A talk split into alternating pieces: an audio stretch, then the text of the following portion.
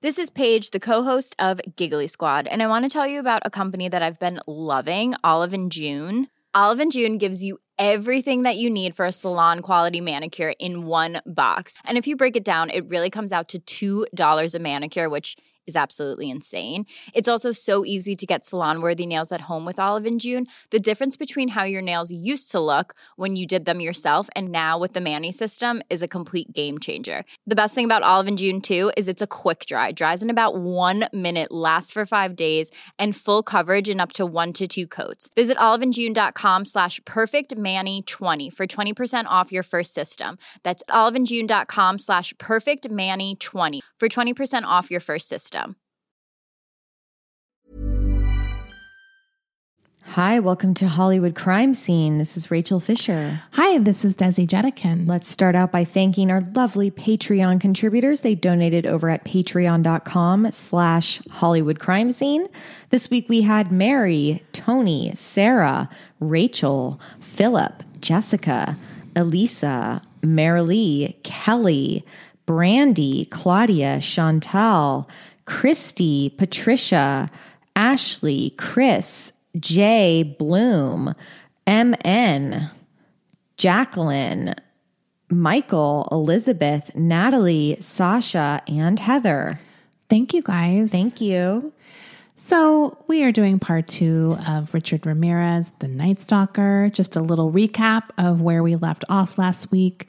Things were getting a little too hot for Ramirez in LA. Not only was every law enforcement agent now looking for him, there was a huge reward for info that would lead to his capture. So all of his dirtbag friends were also eyeing him suspiciously. Things weren't going well down at the bus depot for Ramirez. he was so paranoid, like always looking over his shoulder.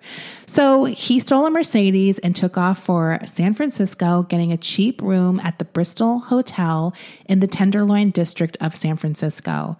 Now, a few people wrote in to tell us that the Tenderloin is still not the best area. We had speculated it had been Gentrified. gentrified or fixed up and like really pricey. It's the last bad area of San Francisco. I guess it's it's you know it's what? surprising. I, I will say, back before quarantine, when I would go home for the holidays, I would be whenever I would see some like crazy shit happening Yeah. out on the city streets, I would get a little nostalgic for my youth. Like, ah, it's not entirely gentrified tech bros here. Yeah. Yeah. No, that is nice. So the moment he arrived in San Francisco, he was back to his old ways. He was going to a local porn or triple X shop, they called it, to watch porn in those little booths where you could jerk off. Have You, ever could watch them at the stores. You never went in one of those? No, wait, this isn't a video store. This is like no, it's like a triple X shop, so they have it all. So you could get videos, I guess, or buy them or buy other stuff. Is- and then they have these little booths that are kind of like where you take the three photos in a row and you guys are making goofy faces. You know, like a photo booth. Is that like the thing in the Madonna video for "Open Your Heart"? Yes. where you're sitting in the little and the screen goes No, up. but it's not a live. I think they might have live performances, but oftentimes it's just videos. Okay. So you go in there, you can click around some videos and, and jerk off in one of these booths. God, people had it so rough before the internet. Truly. Now, he would also get high, and he ended his first day in San Francisco by mugging an elderly woman, which got him so worked up and in his mind pleased Satan so much that he went and robbed a home in the marina area of San Francisco that same night. It didn't take long for Ramirez to realize, hey, there's no reason to stop killing just because I'm not in LA. So he made a plan to do just that. On August 18, 1985, he entered the home of Peter and Barbara Pan. He shot Peter while he was sleeping. He is age 66, by the way. He then beat and sexually assaulted Barbara, who was 62, before shooting her in the head and leaving her for dead. At the crime scene, Ramirez used lipstick, lipstick to scrawl a pentagram and the phrase Jack the Knife on the bedroom wall. Barbara would survive the attack, by the way. After he attacked these uh, people, he hired a sex worker and paid her to let him have sex with her feet again. That was his thing. Wait, did he just rub his dick in between? I don't know. feet? Like in my head, this is how it works. You put your feet together. I have very high arches. So if I did that, I'd have a hole It would still be quite large, Yeah. hole, but maybe that's what they do. If you have sex with your feet or you want to fuck feet, tell us how you do it. I also would like to note that Or maybe I, don't. I I would like to note, Desi, you do have really nice feet. I, Really? I've seen Desi's feet. I also have high arches. Oh, I just think that we both have the type of feet that foot fetishists would be into. Oh, I, I have zero knowledge about that fetish. Like, I don't know like what's popular because I also know some people want them to be stinky and gross. Right. Like it's not always about looking nice. Right. I guess it's everything. Uh, yeah, I would imagine I could see the high arches being like uh, appealing to certain guys. And like I'm just speculating. I'm like, oh, maybe they want some like curvy ass looking feet. And you have curvy ass feet. My feet are curvy because I have a very high arch, which is why I can hardly wear any shoes. Same. or I have to buy like a size bigger or something sometimes. Uh, yeah, it's kind of annoying. I have extremely narrow feet, so I have a hard time finding shoes. I think my feet are average. Look, we're turning some people on right now. Mine aren't narrow or like hobbit, like width. What is that? Like extra wide shoes or something? yeah, they have extra wide. Yeah, I think mine are just in in between. Anyway, uh, Carrillo and Salerno heard about the killings the next day down in LA and were initially worried that maybe it was a copycat killer because they didn't know where he was. But once they found out that the shell casings had the same red circle um, that the ones in LA had, they knew it was their guy. Also, they found another Avia shoe print on the scene. Now, they flew up to San Francisco ASAP. Unfortunately, a reporter who was covering the case down in LA was also on the plane, and seeing them on that flight quickly confirmed her theory that the stalker had moved north. They went up there and worked with the San Francisco detectives who were um, on the at that murder case. And they basically gave them every bit of information they had, unlike all the dicks in LA who weren't giving them jack shit. They were very open with the San Francisco detectives. Unfortunately, that information that they gave the San Francisco detectives moved quickly up the chain of command all the way to Mayor Dianne Feinstein. Oh, Is it. Feinstein or Feinstein? Feinstein. Okay. Uh, so she set up a press conference immediately telling the city of San Francisco what was up. In that press conference, she divulged key evidence, including the ballistic information about the red circle and the Avia sneaker footprints that had been left behind. Now, we've all covered, like, followed a lot of true crime cases in our lifetime. I'm assuming everyone listening has you can tell instantly why that might be a bad idea to do because now uh, he knew what evidence they had on him that would be kind of like, aha, we gotcha. And evidence. It, and it also uh, puts the case at risk because you might have people coming forward giving a false confession. Oh, right. There's just, they always like keep information private For I a think, reason. For a reason. So obviously everyone's fucking livid about this. They know the killer is following um, the media coverage of his case because he had done something on a previous, um, or some, I can't remember how they knew. Um, but obviously he probably is. So she has given away crucial forensic evidence. She gets a lot of shit for this, rightly so. And to this day, I think people are still like, God, you dumb bitch. Like, why'd you do that? I like, had- there was really no reason for her to do it. It was just so insane. She was just running her fucking mouth in that press conference and just the moment you cuz you got to see a clip of it in the docu series yes. on Netflix. and you could probably see the whole thing somewhere too Yeah. online. True dumb bitch moment. Yeah, it, very dumb. Now, obviously, Ramirez was watching this press conference and he went that night to the Golden Gate Bridge and dropped his 11 and a half Avia sneakers off of them. So that that evidence is gone. Now this couldn't have been good press for Avia, the shoe company.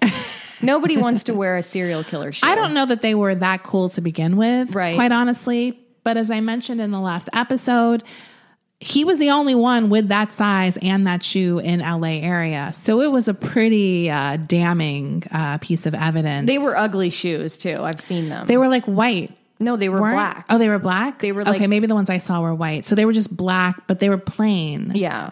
like like what those white ones. yeah, I can't remember. Uh, but yeah, they're gone. And he remained in San Francisco for a few more days before he headed back to Los Angeles, basically because San Francisco is kind of a small town. It's a very small city. It's a small city. And obviously, as we talked about last episode, LA gave much more cover because it's so sprawling. Uh, and you could just get on the freeway Yeah. and be somewhere really far in 30 minutes if there's no traffic. so when he goes back to LA, he sets up in Chinatown this time instead of his downtown LA area by the bus depot. It's still kind of downtown LA, but a little bit more on the outskirts. He made his home there. He immediately stole a new car and went back to hunting, this time driving his furthest distance, 76 miles south of Los Angeles, uh, to a town called Mission Viejo. That night, he arrived at the home of James Romero Jr., who had just returned from a family vacation to Rosarito Beach in Mexico with his um, family. His 13 year old son, who was named James Romero III, was still awake around midnight. Uh, I got this account from James Romero Jr., in LA Magazine article. It's actually when I was looking up close calls last week. I came across this article about his close call. So that's how I, I was like, oh, that's good. I'll save that for next week. So at some point, 13 year old James goes out to the camper to get a pillow he had left inside, but the camper was locked. While he was outside, he heard some crunching footsteps on this gravel path that was on the side of the house. He assumed it was an animal and went inside to the garage to work on his mini bike. It was then, while he was crouched by his bike, that he heard footsteps coming down the gravel path again in the backyard. They came from the top side of the yard and then stopped. He held his breath. He knew at that point that it was not an animal, and the only thing between him and the person outside at this point now was a ventil- ventilation grate that was in the garage wall. Can you imagine? oh my God. He knew that the person was standing on the other side of the wall looking for him. That person he knew had was the one watching him from the backyard in the shadows when he went out to get to the camper. Whoever it was waited and then followed James around the side of the house to see where he had gone. Now, at this point, it's late at night, the street is empty and dark, and the only light is in the garage. Oh. So there's like one door that had a glass pane in the top half. So he was like, and he can look inside here, but I can't see anything. That was also the door that he had to use to go to the kitchen door. So the garage was like attached, but the doors were kind of like, you know, like not connected. Uh, so he knew that if Richard or whoever was out there found that door, he would be trapped inside the garage with no escape. So he basically had no choice but to run to that door and get into the kitchen as fast as possible. He did it. Oh my God. So he ran there, got inside, ran down the hallway to his bedroom, and looked at his bedroom window. He saw Richard Ramirez walking in front of his bedroom window, right like outside of his window. At that point, um, they had had prowlers in the neighborhood, so that's like what he thought was happening at this point. He went back to the garage for some reason and saw him walking back to his car and described him as being tall, dressed mostly in black, and he saw him go into an orange Toyota hatchback that had a chrome roof rack. The car was facing downhill and he kind of did a U turn and went back into the neighborhood. Now, he also got a partial license plate by watching this car like go away, obviously. His dad finally wakes up. He tells him what happened. They call the OC Sheriff's Department to report this prowler had been back in the neighborhood. All the while, Ramirez is moving on to a new house in Mission Viejo, just in the same neighborhood, and finding new victims. After So the Richard Ramirez just decided, "Uh, I'm not going to pick this house. Yeah, because I don't think he wanted someone to be awake. He liked getting them when they were like uh, sleeping. right. So he, you know, that was like not his MO. And I think when he realized someone was up, he just bailed. Uh, that is so scary. really scary. So after this encounter at the Romero house, he breaks into the house of a man named Bill Carns, who was 30 years old, who was living with his fiance, Inez Erickson. Inez, is that how you say it? Inez, uh, who was 29. He gets in through their open back door. Now he finds the couple sleeping in their bedroom and he shoots Carns into the head, basically point blank three times. He then tells the woman that he was the night stalker. This is the first time he's told someone that Can you imagine someone saying that to you? Oh, that must have been so awful. He then asked her to swear she loves Satan. He beats her up pretty bad, and then he ties her up with some neckties. He steals a bunch of shit, and then he drags her to another room and rapes her. He demands more cash, more jewelry, and makes her swear on Satan that there was no more. Before leaving, he tells her, Tell them the Night Stalker was here. Now, she manages to untie herself and get help from a neighbor. Um, her fiance survives his injuries, so he somehow miraculously survives. After three gunshot wounds. yes. Isn't that crazy? Crazy. Um, so detectives now are very interested in what happened at Romero's house because now it seems quite connected to what just happened, you know, very, very close. So they go back to his house at 6 a.m. and take him down to the police station to be formally interviewed. Uh, so at this point, he still thinks it's about the prowler. Like the family's like, wow, they're really taking this prowler seriously. Like they have no idea what it's about. He leads them uh, to the areas where the prowler had been, and they find a shoe print. Only when he returned home did he found out, find out that the night stalker, stalker had attacked another couple in their neighborhood. So that's when they kind of put everything together. Now, Erickson, the woman who was attacked, gave a detailed description of her assailant to investigators. The stolen car that um, James Romero um, III had described was found abandoned at Wilshire Center in Los Angeles, and they actually drove him up there to positively ID it, and he did. Now, the killer had thoroughly wiped down the car to get rid of fingerprints, but Orange County technicians tried a new method developed in Tokyo that allowed technicians to fix otherwise invisible prints with super glue fumes. So, a- a technician had to come down and get this do this process that they didn't really know how to or had never used before to find one print on the back of the rear view mirror. By the time the car's owner had been identified, his prints were excluded. Um, this print was likely belonged to the Night Stalker. So they took that single print and they put it through like their computers, whatever they do. It's like a very, back then, it was like a very time consuming process. They had 100 prints in the database that were similar to the one found in the Toyota, and they had to go through a comparison of every single one. So they, they ruled out 99 and then they had a conclusive match.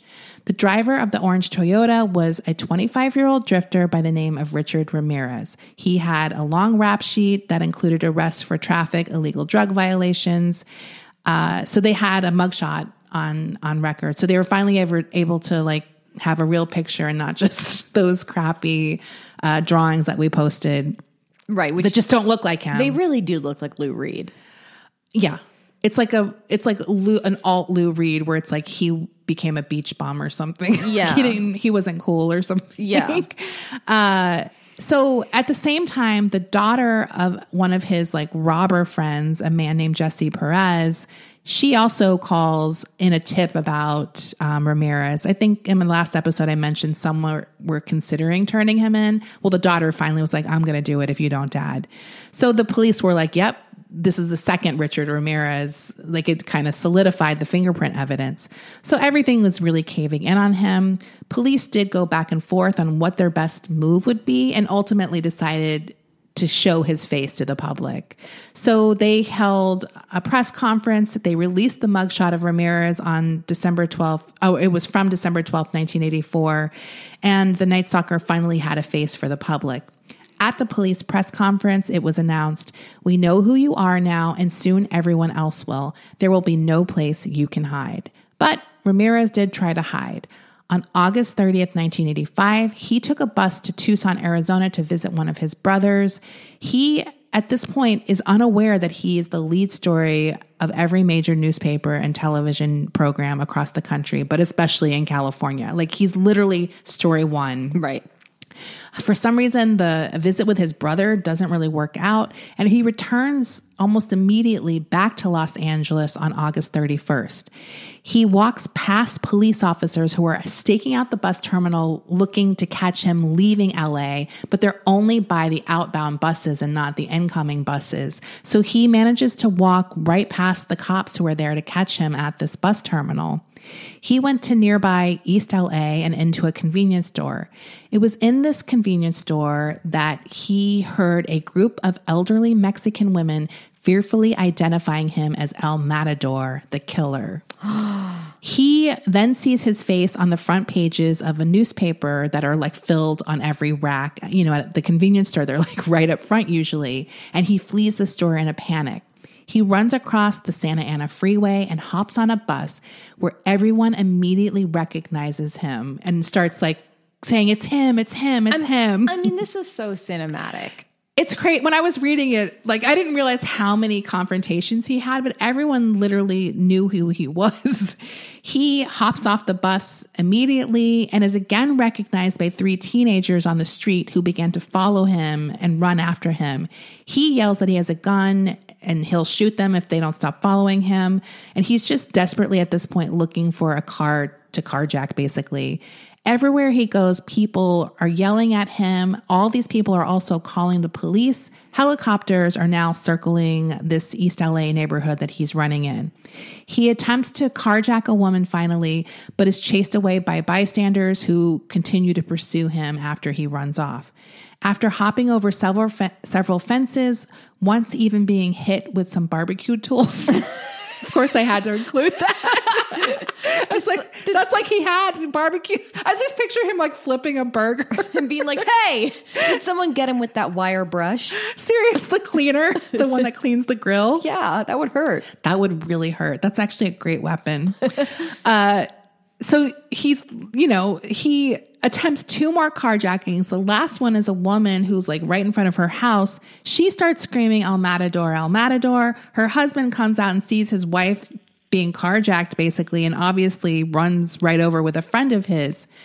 Now, I want to point out that this is a very Mexican American neighborhood, and these residents were particularly aware of this case because of Robert's heritage. I'm sorry, Richard's heritage, and they were particularly pissed at him because they're like, uh, we're not like don't tie us to him like Right. we're just good hardworking people living in america you know what i mean like they had like a particular beef with him uh, and also i think the satanism freaked them out because it's like a very catholic area so they're very religious and i think that he just fucking scared them they were just particularly fucked up about him like Right. they wanted to get this guy.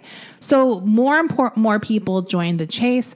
One woman said she saw him run by and he was hissing and spitting at his chasers and sticking his tongue out ser- serpent like. So he's like acting like a fool as well. Like he's just like trying to be scary, but it's like he looks pathetic at this point, in my opinion. Yeah. Now people are coming out of their homes with bats and clubs, going Ray Donovan on him. Like they're chasing him with bats and clubs as well I love these people. This must you can you even imagine the adrenaline that must have been going through you like in this chase? I can't even imagine like my it's crazy. And you probably felt a little safe because there were so many people. Right. and he clearly didn't have a gun or he would have used it at this point. I mean, just the release after this guy has been terrorizing oh totally. where you live. So one man finally manages to hit Ramirez with a metal pipe, knocking him to the ground, and he's bleeding from the head on the ground. Um, they basically beat him and yell at him until the police finally show up and kind of save him. Like, who knows? Like, one person I read something that he was going to go back and get a gun and shoot him. He's like, I'll fucking end it. I'll end this right. Right. now. But the police came, unfortunately, in this case. Uh, so press also arrived because this had sort of become a story. Like there's a lot of footage. You can see footage, I think, of this. Yes, Yeah. you can. They Yeah. showed it in the doc. So, um, still no one could kind of believe that it was him. Like it still was sort of shocking, but he was captured.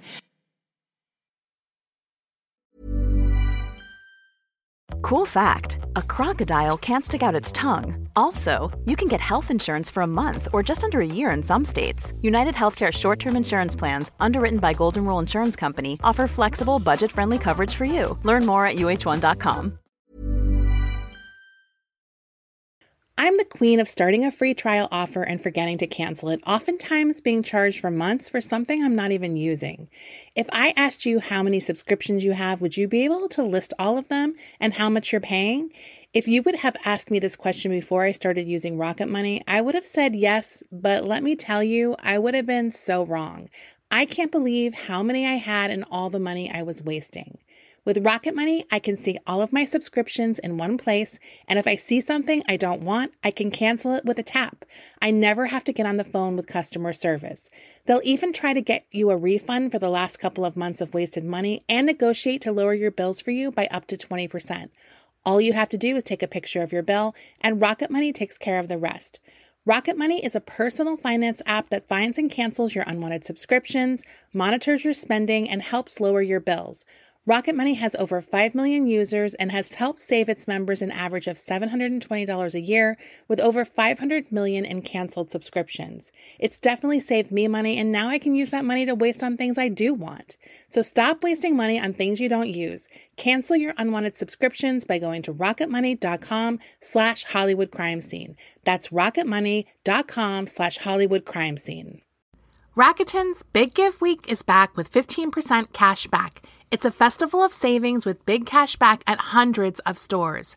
Don't miss headliners like Canon, Fenty Beauty, and Dyson. I can't wait to shop for all of my summer fashion and beauty needs, and will definitely be checking out Ulta and Adidas.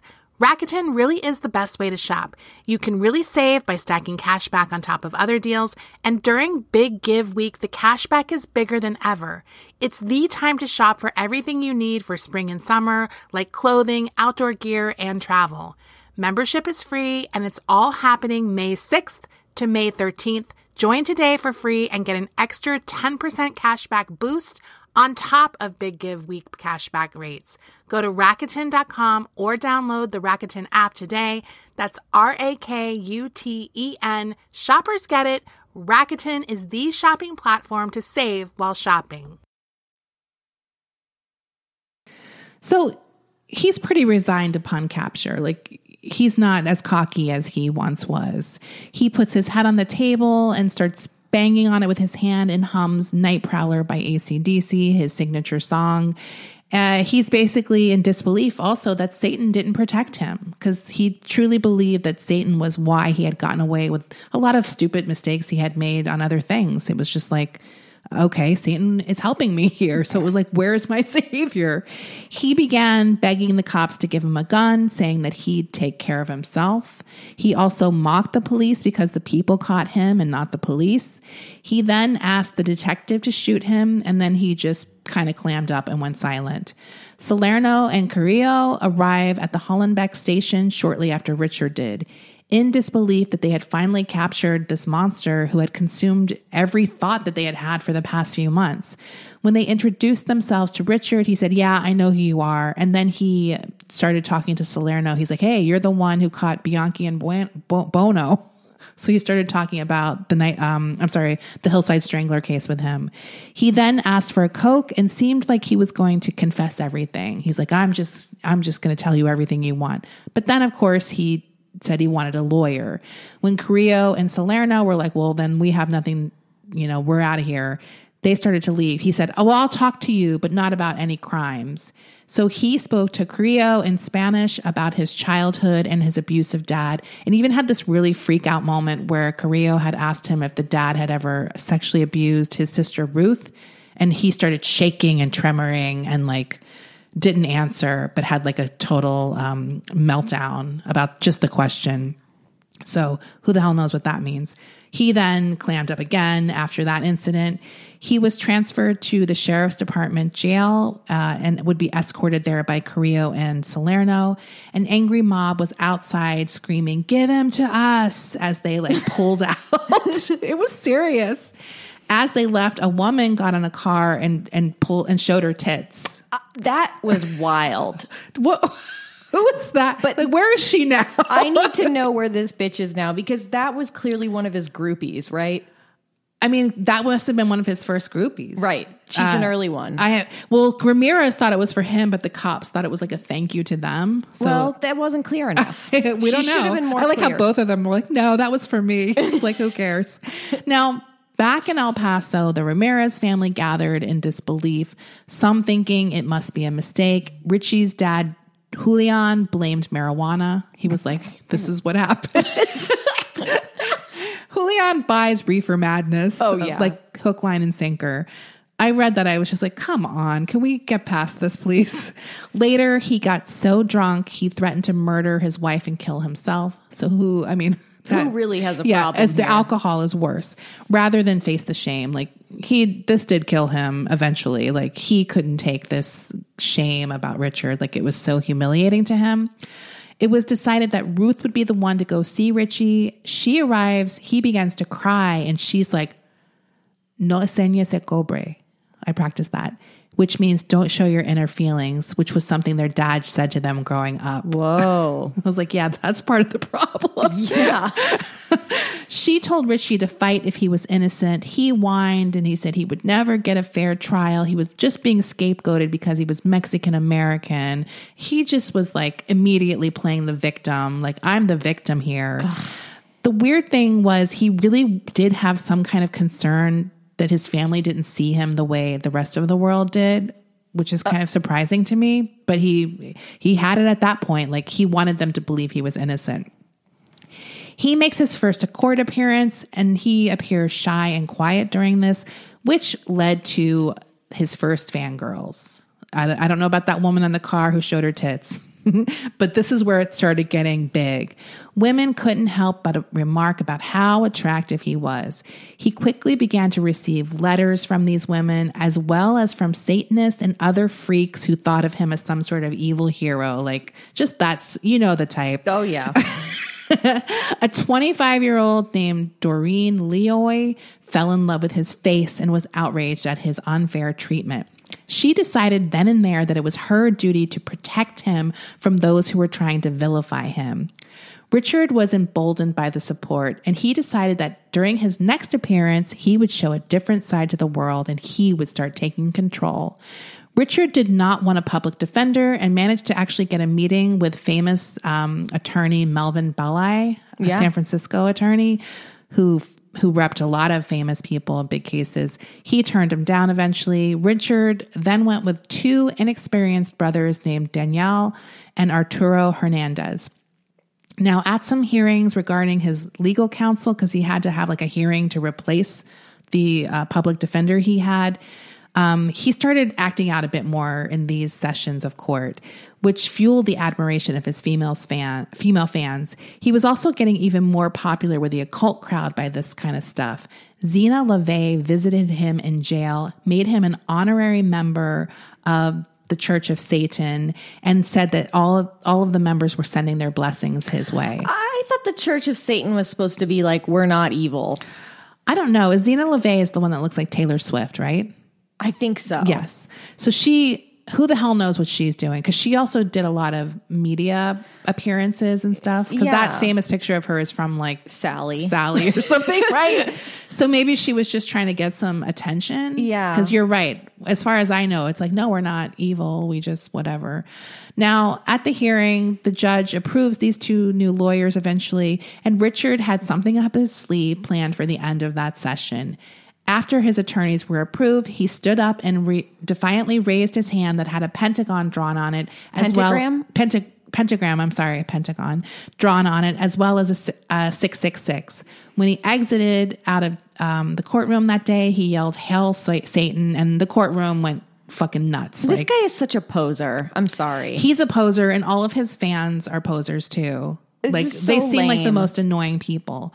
Now he pleads not guilty after consistently telling everyone he would plead guilty since it was hopeless. So he does plead not guilty, and his family and people who love him are happy about this. A date for preliminary trial, the pre- preliminary trial was set, and this is when a lot of people you know, would finally start hearing about the crimes in detail and a lot of the evidence against him. When the evidence is presented, all eyes are on Richard, who would often cackle and laugh when horrible things were revealed, including when um, the woman he stole the woman's eyes. Yeah. that segment he like made a huge deal and made a huge cackle about it, which was obviously a fucking outrageous and awful thing to do but it started getting this trial like he wanted to get this kind of attention now doreen also around this time writes her first letter to the editor this is what she starts doing she starts writing these letters to the newspapers about his unfair treatment this is his number one fan. girl. This is his number one fan. They haven't met or spoken yet. So she writes to the LA Daily News. Um, she writes a daily news story on um, October 6th reported that the captors of the Night Stalker suspect Richard Ramirez, Manuel, and Angela De La Torre, that's the man and his wife who was being carjacked, by the way, are tr- they're tired of the fuss of the story. That makes three of us. they feigned modesty of the so-called the feigned modesty of the so-called heroes of Hubbard Street is equally tiresome. Heroes indeed. According to one hero, Jamie Bor- Borgon, the heroic Manu- Manuel de la Torre exclaimed upon getting Richard, "Get my gun, get my gun. I'll waste him right here." What makes De La Torre's brand of violence heroic while R- Ramirez's alleged violence is considered satanic? a lady. if the man like if the man cha- they chased and beat brutally had been an ordinary intruder and not the Night Stalker suspect, the so-called heroes of Hubbard Street might just as easily have been hauled away for assault and battery themselves. The De La Torres have been lavished with praise, awards from the mayor, and scholarships to study English. While they and their neighbors die for reward money, it must be remembered that Ramirez has yet to be convicted of any crimes.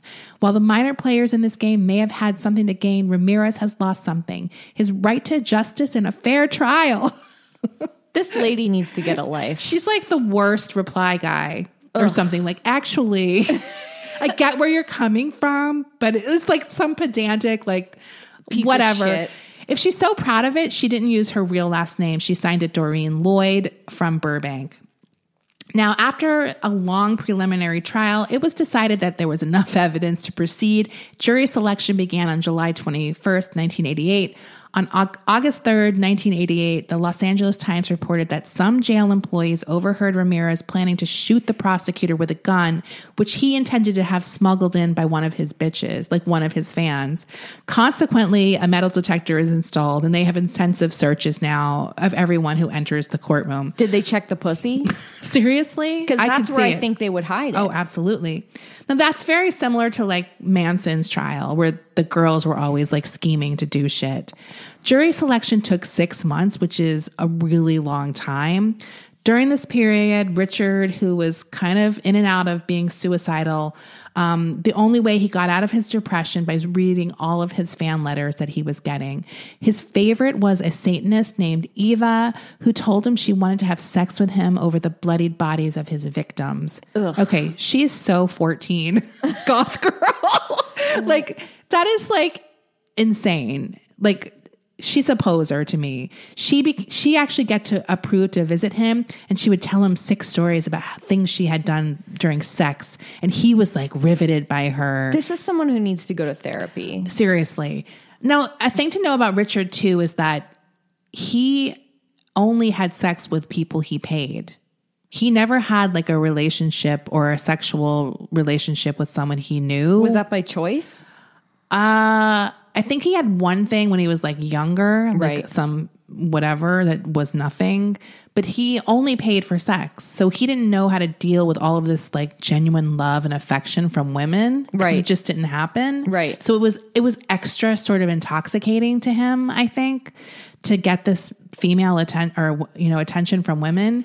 So he his ego grows even more in in what I guess in jail, and the women are like lining up to go visit him in jail. It's not just Eva. Um, these women are coming from all over. This always makes me so upset. It's like, don't encourage them. This is such a fascinating topic to me Phenomenon. or phenomenon. I'm going to get more into it later, but during this period, the jail keepers or the guards had never seen anything like this because it just does not happen. All the women who went to see him had different reasons, but they each found uh, something in him. One of them said that he was attractive and cute and so dangerous. He's a turn on. Another said that he was the forbidden fruit. I think he's the most attractive man I've ever seen. Why don't they just date a guy who has a motorcycle? Another woman said he didn't do the things they were saying. No way.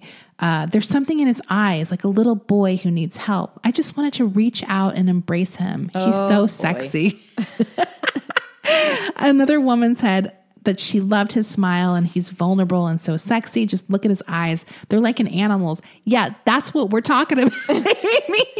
Like I, I, this is, this is where I need to know where these women are now. Do any of them have extreme embarrassment? Uh, they must because these are like full on names. I'm not even saying their names. One other woman, this was my favorite. She's like, he loves me. He told me so. He's so nice, gentle like a lamb. He talks so sweet. He's so funny. He signs his letters, yours cruelly.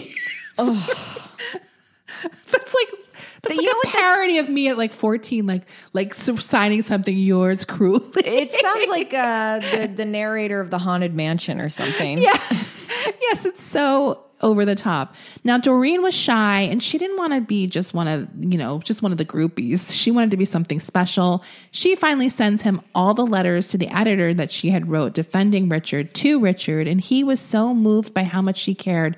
They finally met shortly after jury sele- selection began and upon meeting they immediately declared their love for each other. January 10th, 1989, the trial begins.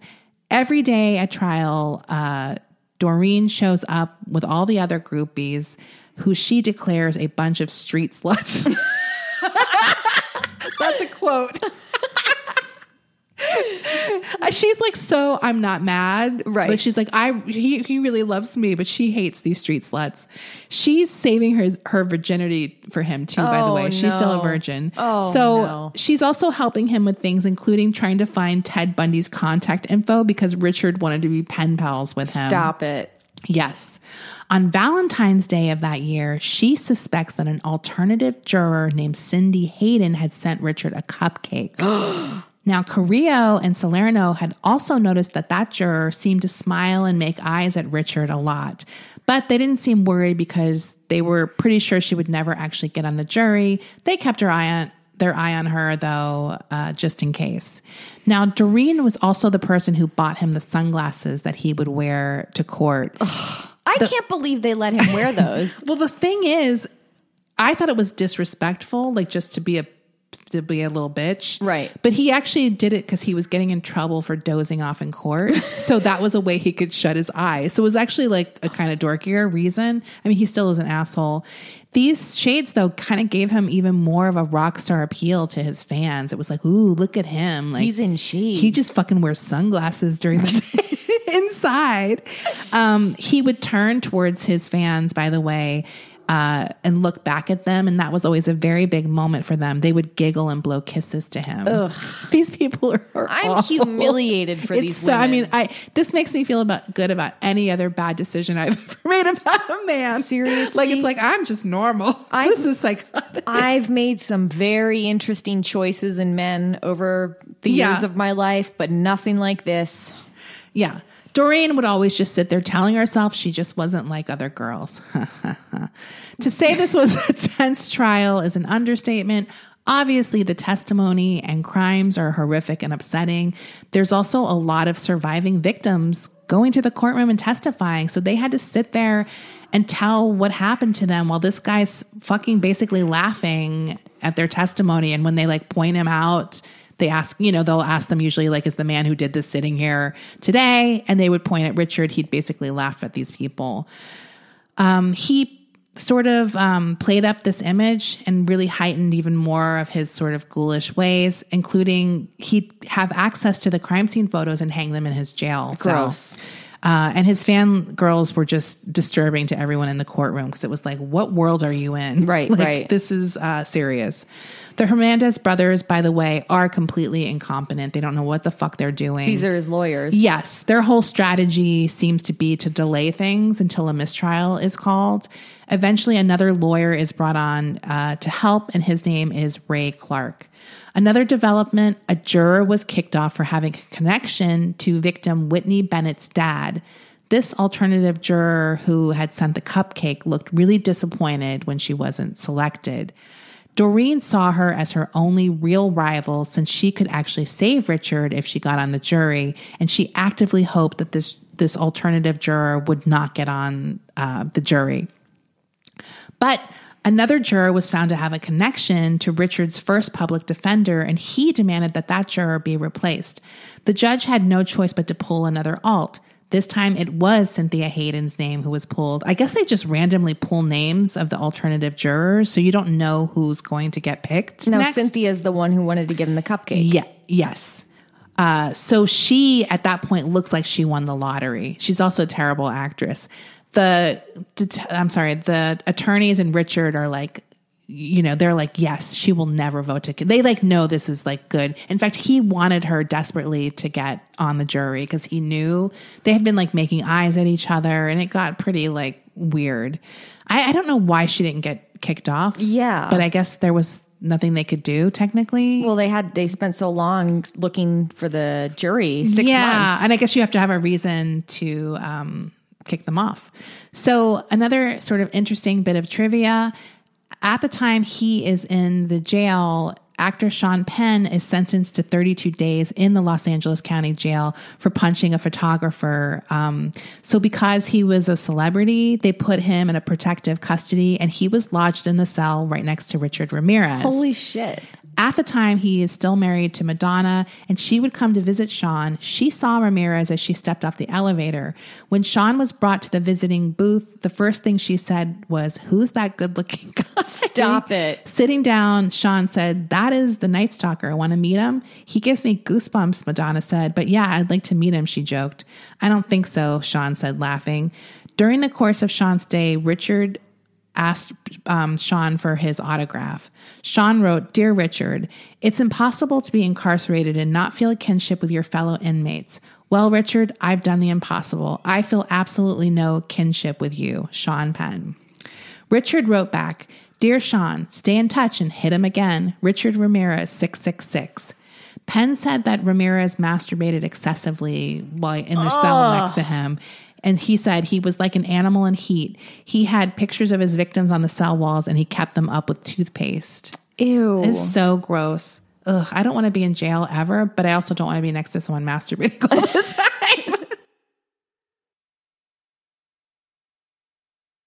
On July 26th, the jury enters the, the deliberation room.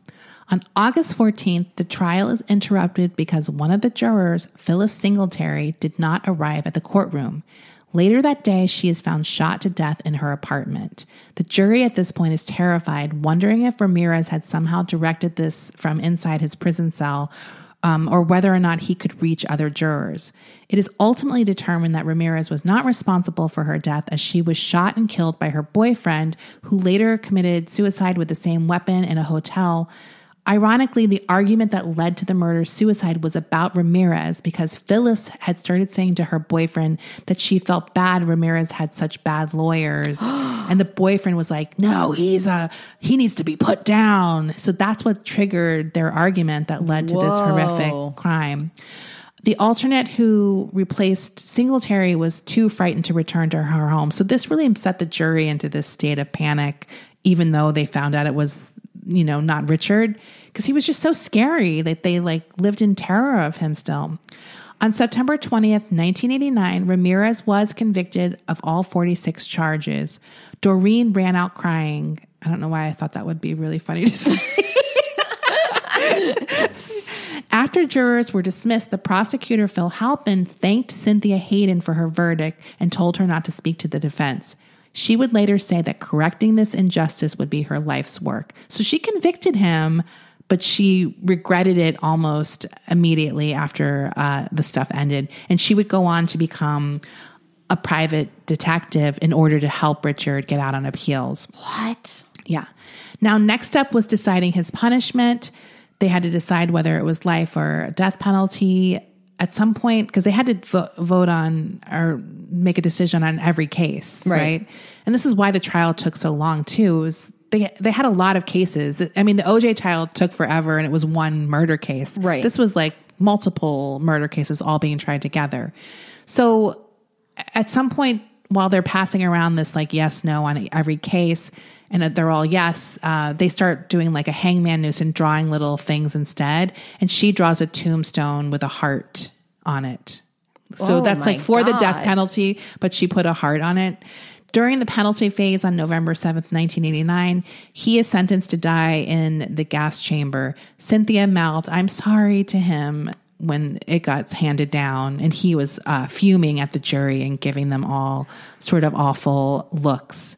Now, he does get to speak after he gets sentenced, and he he does like he does the old you don't understand me. You are not capable. I am beyond your experience. I am beyond good and evil. I will be avenged. And he goes into how everyone is just as evil as he is, how the government kills in the name of God and country all the time, etc. Uh, he, the judge, then sort of clears his throat after this long tirade of a speech and sentences him to death and to San Quentin. He also states before, after he gets the death sentence and on his way out, he says to reporters on the scene, Big deal.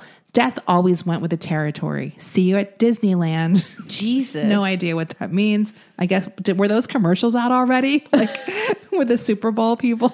the trial cost $1.8 million, which is like almost $4 million in our day, and was the most expensive in the history of California until the O.J. Simpson murder case in 1994. Now, as I mentioned, Cindy is racked with guilt about what she has done to Richard. She begins a correspondence with him and eventually meets him saying she wanted him inside of her like during the meeting. It's so gross. That he was the reason she left her husband because she had left her husband and moved to California at some point. Oh, I'd be so embarrassed. and that he was her destiny. So she started making her whole life as leading to this moment kind of thing.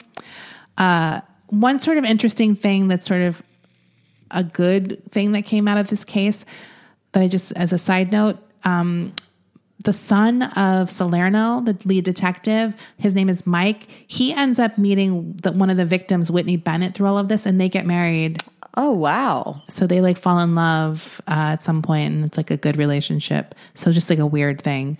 Now Cindy starts visiting Richard every chance she can. She comes on weekends because he's now in San Francisco. San Quentin is in the Bay Area in like a really nice location right on the bay.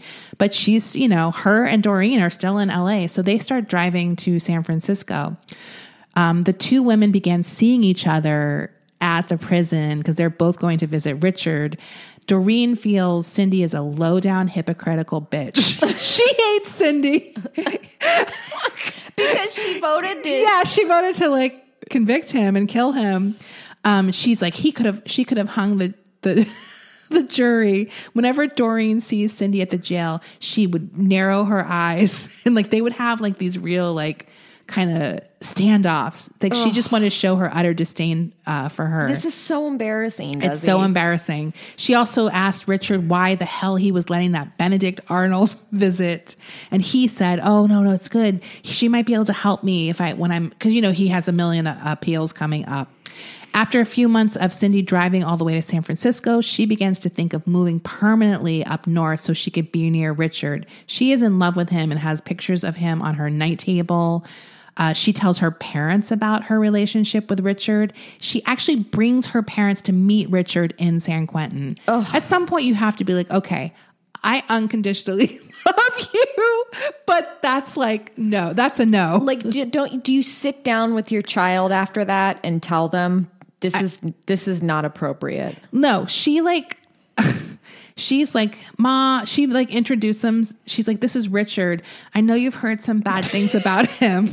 but he's got a lot of good points too. It's like, honey, like nothing new is happening here. Women have been doing this, but this is like next level uh bad choice. Right? I mean, we've definitely talked about the lengths that some of these women who fall in love with serial killers will go to, like in our Hillside Stranglers episode, Right. or the Danny Rolling bitch. Yes, yes, yes, yes.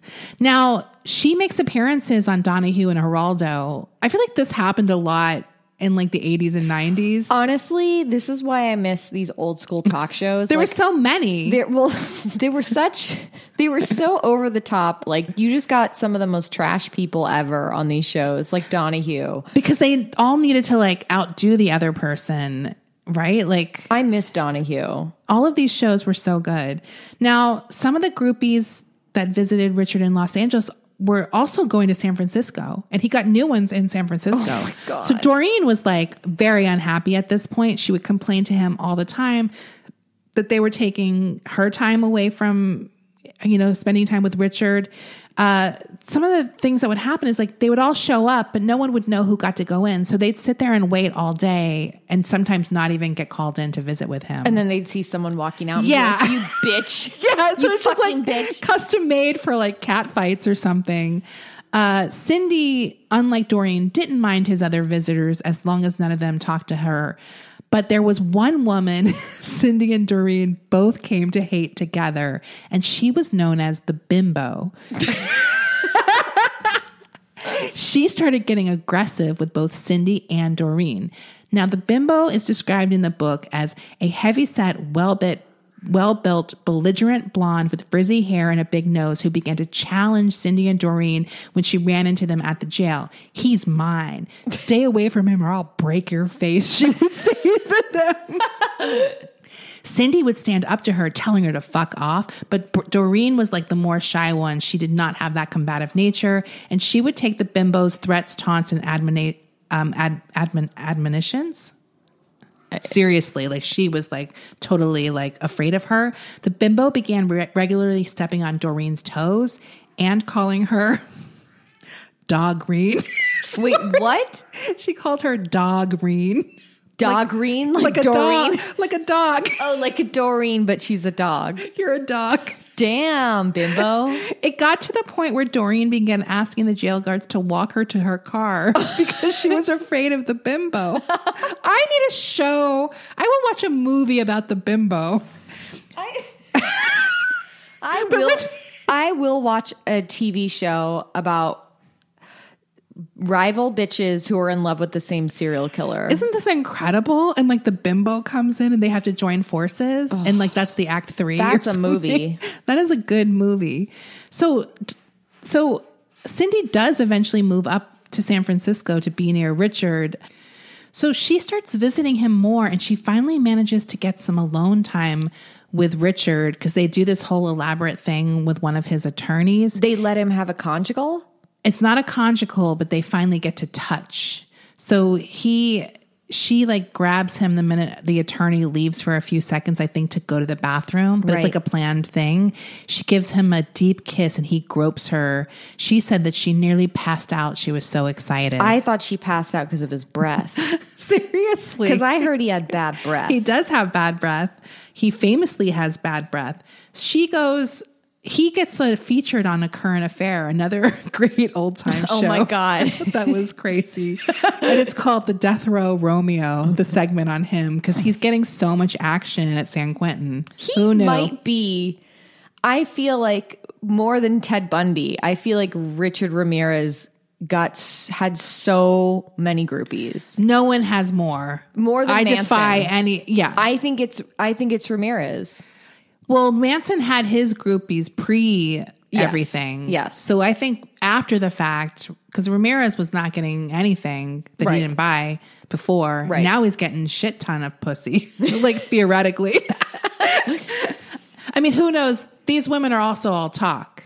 Like very few of them actually go in with him. Do you know what I mean? Like, But I I, just- think there is for some of these women, they just want to write these letters and stuff like that, but they would never actually probably do anything. Yeah. I'll get into this a bit later.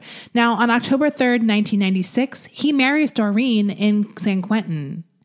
Uh, she is still devoted to him. She does end up being his main bitch, I guess, if you can, if you count wife, uh, as being the highest level. For many years before his death, she states that she would commit suicide when Richard is executed. That's her plan. But she finally reaches her breaking point in 2009 when Richard becomes connected to a cold case. Does Now- Doreen have any girlfriends who can just sit her down? Honestly, I read this interview with her sister, who I think it's actually her twin sister. Oh my god! Can you imagine your twin sister pulling this shit? so embarrassing. Uh, and she's like, we don't talk about like she the sister is like humiliated Yeah. by Doreen's behavior and she just like I don't even want to be connected to it like if that was my twin sister, I'd be like, whatever your hair looks like, I'm doing the opposite. Yeah. I'm getting some cosmetic surgery. Absolutely. So, um, back in 1984, April 10th, a nine year old girl named Mei Leung and her brother were playing in an apartment building in San Francisco's Tenderloin district. The little girl wandered off to a building's basement looking for a lost daughter. uh, I'm sorry, dollar. About 30 minutes later, her eight year old brother stumbles on a horrific scene. He sees his sister's lifeless body hanging from a pipe. She had been stabbed and strangled. Um, the detective on the case at the time said, if you can picture Christ on the cross, that's the way she looked. Her head was drooped and her chin down. It was a sad sight to see. That case got to me. Now, she was also sexually assaulted. Police uh, had zero evidence. They could never identify as a suspect. The case went cold. In 2009, they had some DNA evidence that they had found on the scene, and they positively identified it as belonging to Richard Ramirez. Wow. So he was actually, well, he's her first, the first known murder victim now, replacing Jenny Vincow, the 79 year old uh, in Glassell Park. So it is believed that he was up in San Francisco, like he was known to be there before his LA killing spree. That he was up there, he was looking around a basement for something to steal when they just stumbled in there playing and he came across her.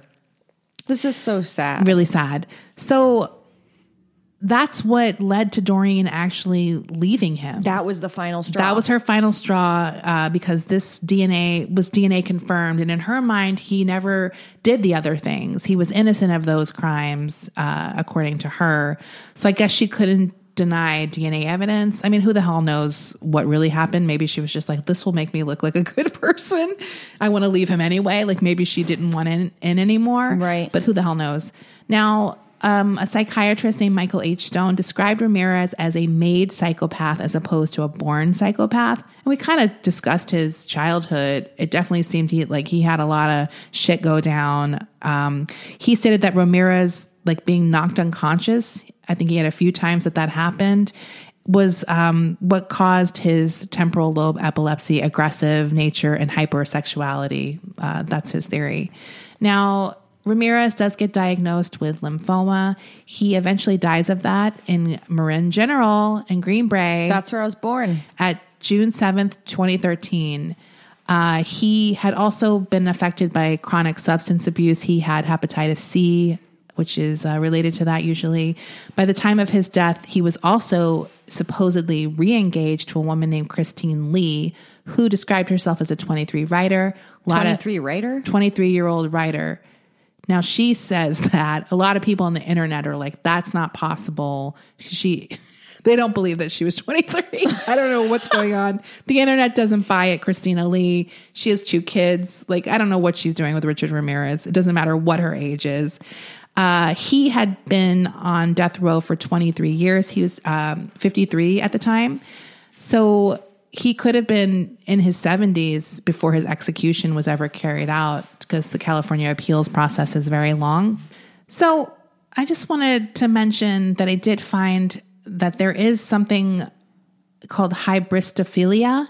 And that is what people use to describe women like this who go after serial killers or like that level, not just bad guys. Um, and it's not exactly a um, psychiatric diagnosis. It's like a personality thing or something that can happen. So a lot of these women, they're it's not just the psychopathic manipulative charm that these guys have that bring them in. They also are prone to wanting to see vulnerable sides in people and nurture that in them, a bad guy. Um, some people do just want their 15 minutes of fame. And another theory is that sometimes um, someone behind bars can seem like the perfect man because it, it's like someone with intimacy issues doesn't have to deal with like a real relationship or even have sex with them if they, if they have some kind of trauma related to sex in their past. Right. Like that's another relief for them to be with someone in jail. It's a very limited relationship. Yes. So it's definitely under the category of like a sexual disorder, according to this thing I found on the internet. so who knows how accurate it is, but it kind of all makes sense. I mean, I could see it being something that certain women want and probably have been dealing with some kind of trauma that makes them scared in in a weird way to be with someone. This is like a safer option. I don't know. But you also do have to be kind of demented. Well, there's one thing to pick a guy who's in prison for life.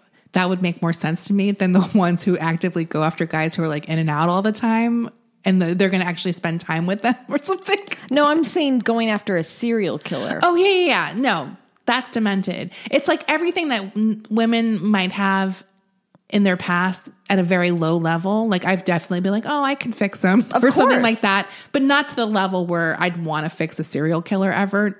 Even if I could, I would be like, fuck that shit. Yeah. like it's not like someone who doesn't text back or something. Like, Right. Uh, so yeah, it's such an interesting phenomenon to me. I know. I've always I've been fascinated by it for so long. I can't like I can't wrap my head around it. yeah.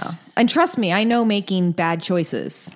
Yeah, me This, too. This is just another level. yeah, I just wouldn't be interested. Yeah. Also, he's not that hot.